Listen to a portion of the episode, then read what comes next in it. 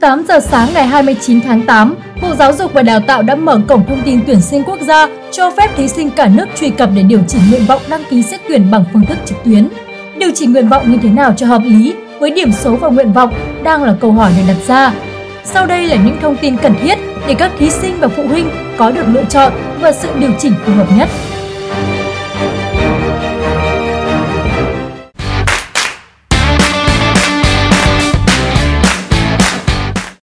Điều chỉnh nguyện vọng, những điều cần biết. Đầu tiên, cần lưu ý là thí sinh được quyền điều chỉnh nguyện vọng đăng ký xét tuyển tối đa 3 lần trong khoảng thời gian từ ngày 29 tháng 8 đến 17 giờ ngày 5 tháng 9.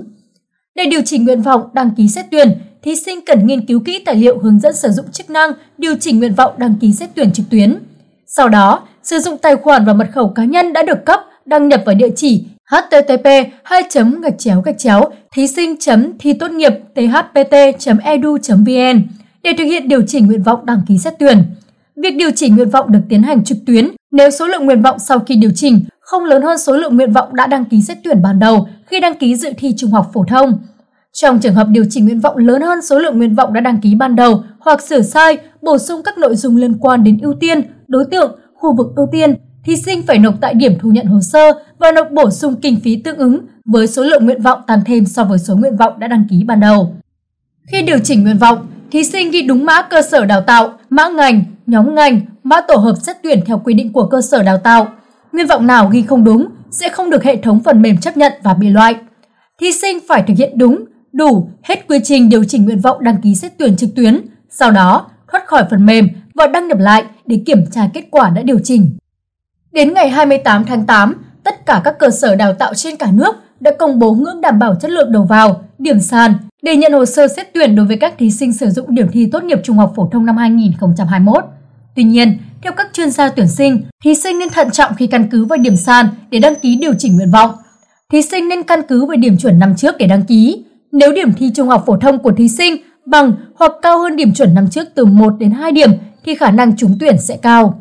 Bên cạnh đó, thí sinh cần phải xem xét kỹ điều kiện xét tuyển của các trường như sơ tuyển, ngoại ngữ, vùng tuyển, điểm thi năng khiếu để bảo đảm đủ điều kiện xét tuyển. Theo kế hoạch, trước 17 giờ ngày 7 tháng 9, Sở Giáo dục và Đào tạo, các điểm thu nhận hồ sơ hoàn tất cập nhật thông tin về điều chỉnh sai sót của tất cả thí sinh vào cơ sở dữ liệu của Cổng Thông tin Tuyển sinh Bộ Giáo dục và Đào tạo.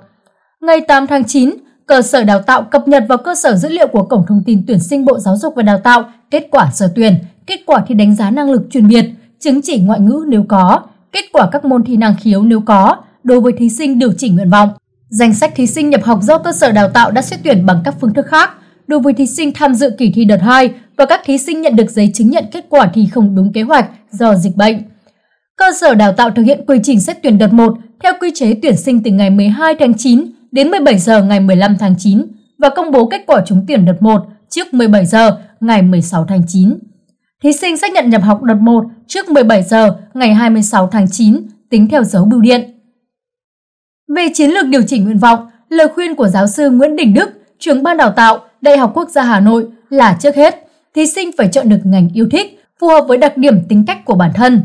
Phân tích sâu hơn vấn đề này, Phó giáo sư tiến sĩ chuyên ngành tâm lý học Phạm Mạnh Hà, khoa quản lý giáo dục, trường Đại học Giáo dục, Đại học Quốc gia Hà Nội cho biết, thí sinh cần phải xem bản thân mình đủ điều kiện về năng lực, tính cách, sức khỏe để đáp ứng yêu cầu của nghề nào.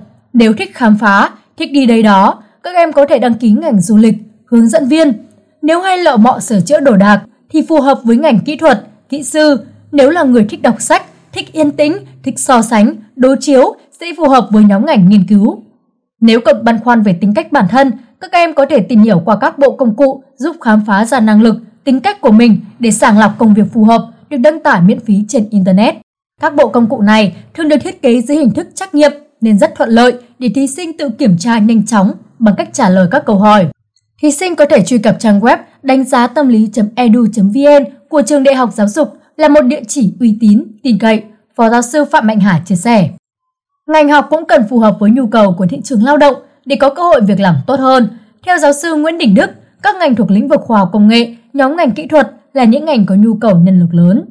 Theo thống kê của Bộ Giáo dục và Đào tạo, cả nước có 237 trường đại học. Vì thế, một ngành có thể được đào tạo ở rất nhiều trường, mỗi trường lại có đặc thù riêng, điểm chuẩn đầu vào khác nhau, nhiều khi chênh lệch rất lớn giữa những trường top đầu, top giữa và top dưới. Vì thế, theo các chuyên gia, sau khi chọn ngành, thí sinh cần tìm hiểu và liệt kê danh sách các trường có đào tạo này. Với nhiều năm kinh nghiệm làm công tác tuyển sinh, Phó giáo sư Phạm Thu Hương, Phó hiệu trưởng trường Đại học Ngoại thương cho hay, thí sinh có lợi thế rất lớn khi các em được đăng ký xét tuyển không giới hạn số lượng nguyện vọng. Các nguyện vọng lại cạnh tranh hoàn toàn bằng điểm, không yêu cầu nguyện vọng sau phải cao hơn điểm nguyện vọng trước. Vì thế, thí sinh nên chia các nguyện vọng của mình thành 3 nhóm. Nhóm có điểm chuẩn cao hơn điểm thi mình đạt được, ngang bằng thi và nhóm thấp hơn so với điểm thi. Sắp xếp các nguyện vọng theo dạng thác nước từ cao xuống thấp. Thí sinh nên mạnh dạn đăng ký nguyện vọng 1, 2 ở ngành, trường có điểm chuẩn cao hơn so với điểm thi mình đạt được để nếu may mắn có thể trúng tuyển. Các em cũng nên dành một số nguyện vọng cho nhóm trường có điểm chuẩn thấp hơn điểm thi để chắc chắn khả năng đỗ, tránh điểm cao mà vẫn trượt. Các thí sinh cũng nên tham khảo điểm chuẩn trong 2 năm gần đây của các ngành, trường dự kiến xét tuyển để có được những lựa chọn phù hợp. Bản tin của chúng tôi đến đây là kết thúc. Chúc tất cả các sĩ tử sẽ đạt được nguyện vọng như ý. Còn bây giờ, xin chào và hẹn gặp lại!